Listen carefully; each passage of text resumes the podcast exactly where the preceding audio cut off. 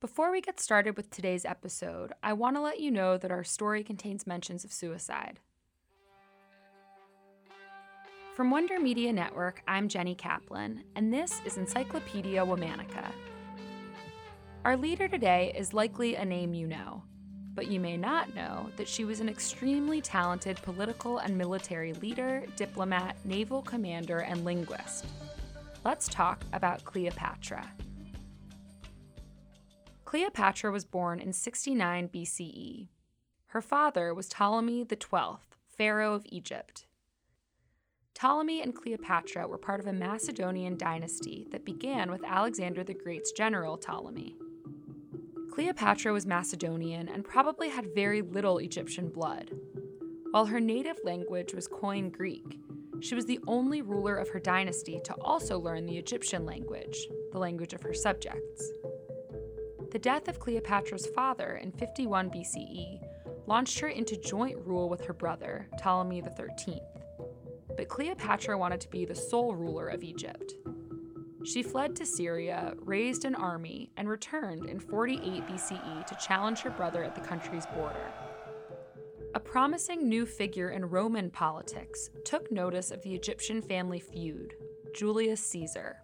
Cleopatra knew she needed his help to defeat her brother, and Caesar sought repayment for debts taken on by Cleopatra's father. So, the two teamed up as both lovers and political partners.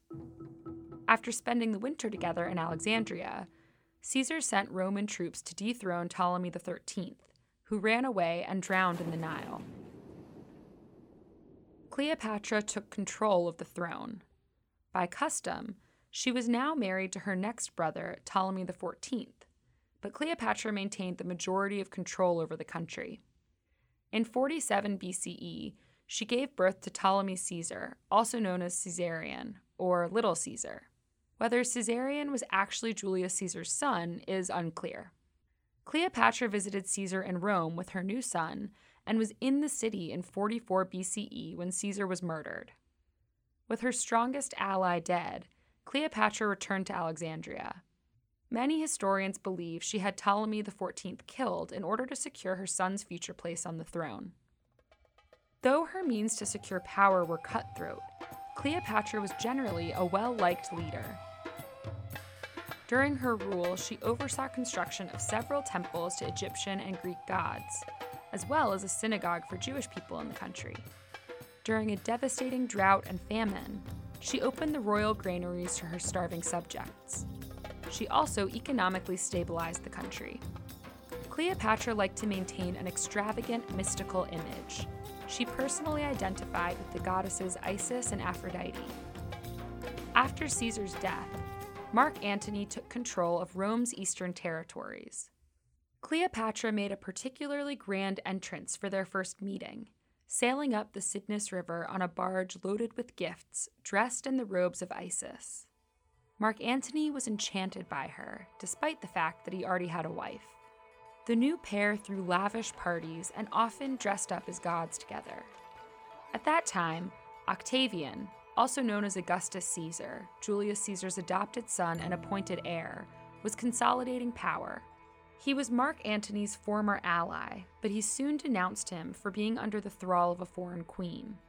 Around 31 BCE, the Roman Senate ousted Mark Antony from his consulate and declared war against Cleopatra. Octavian sent a fleet of ships to attack Mark Antony and Cleopatra's forces, and the couple faced a devastating defeat. They fled to Egypt and temporarily split up, as Mark Antony went to fight in another battle.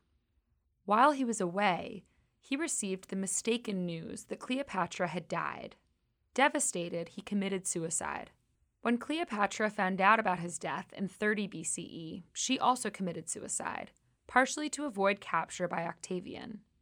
The two were buried together. After Cleopatra's death, the Roman Empire annexed Egypt. This marked the official end of the nearly 300 year Hellenistic period. Much of our modern view of Cleopatra is still tainted by Roman propaganda that depicted her as a cunning harlot. In reality, Cleopatra was a complex and capable leader. Join us tomorrow to learn about another legendary, powerful woman. This week of Encyclopedia Womannica is sponsored by HelloFresh.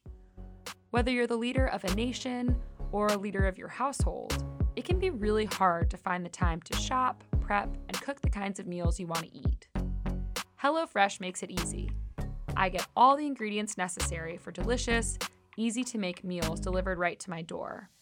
Recipes take about 30 minutes, and they even have 20 minute quick recipe options. I save time and have flexibility. You can change delivery days and food preferences really easily, so I don't have to worry about missing a shipment if I'm traveling.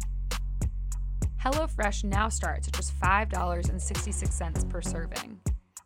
Go to HelloFresh.com slash encyclopedia10. That's HelloFresh.com slash encyclopedia10 and use the code encyclopedia10 during HelloFresh's New Year's sale for 10 free meals, including free shipping.